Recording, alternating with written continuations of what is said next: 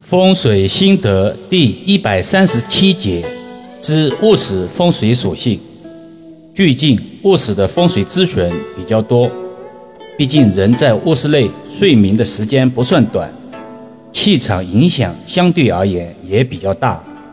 今天就这个话题展开阐述一些相关观点。一，床头忌讳靠窗。熟悉易遥老师的易友们都知道。床喜背后有靠，忌讳后有窗，却很少有人知道床后有窗的风水忌讳。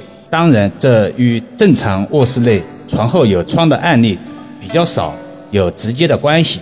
卧室本为人休息的空间，然休息的时候也是人防御力最虚弱的极点，此时最不宜被气场所侵扰。床头紧挨着窗户，极易浅眠或者失眠，甚至造成身体上的亚健康。从风水上来讲，还易招惹小人，被人窥视。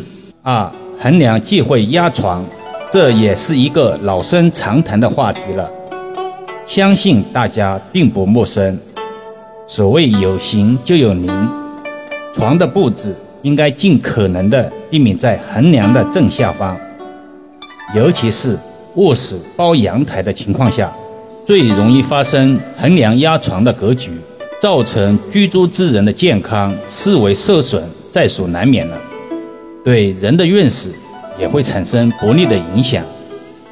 三，卧室忌讳养花，这里的花泛指植物内植，通常内植居家中会布置在阳台或者其他有阳光的空间。植物光合作用是其本身生机勃勃的源头，而通常的卧室不太可能阳光充裕。但也有些人为了美化或者净化自家卧室环境，选择养花，视觉上可能美观了，但极可能给居住之人的健康带来祸事，也可能给夫妇的感情添上不确定因素，因有招桃花之嫌。至于这个桃花是正桃花还是烂桃花，就要因人而异了。四，卧室忌讳大型吊灯，虽然此类案例不多，但还是存在的。有些别墅的卧室空间宽裕，设计师就利用各种造型来补充，这其中就包括了大型吊灯。刚入住时不觉得有什么不妥，久而久之。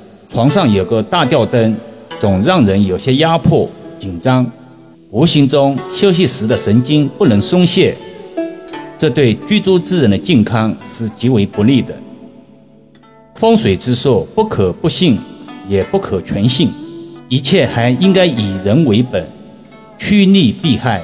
无论是再好的风水，也有不足之处，还要因势利导。在大多数人的印象里。风水学术一直是与封建迷信、糟粕相连的，但现在风水似乎并频繁成了一门严谨的科学，是中华民族历经五千年生产生活斗争所积累的宝贵文化结晶。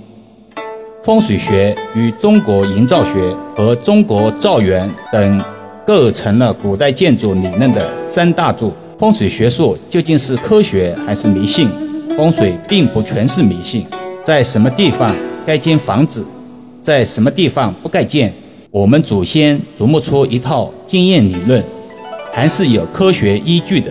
古代的风水一说很讲究人以及健康跟环境的关系，风水可以说是古代的环境观。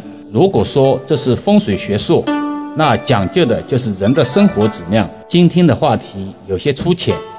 大家可以举一反三的思考借鉴，风水文化之所以传承几千年，就是一个“虚”字，可以无限延伸，玄之又玄，众妙之门，无中生有，有中虚无。好了，今天暂时先说到这里吧。更多分享，请至易瑶文化主页收听、点评、转发、收藏。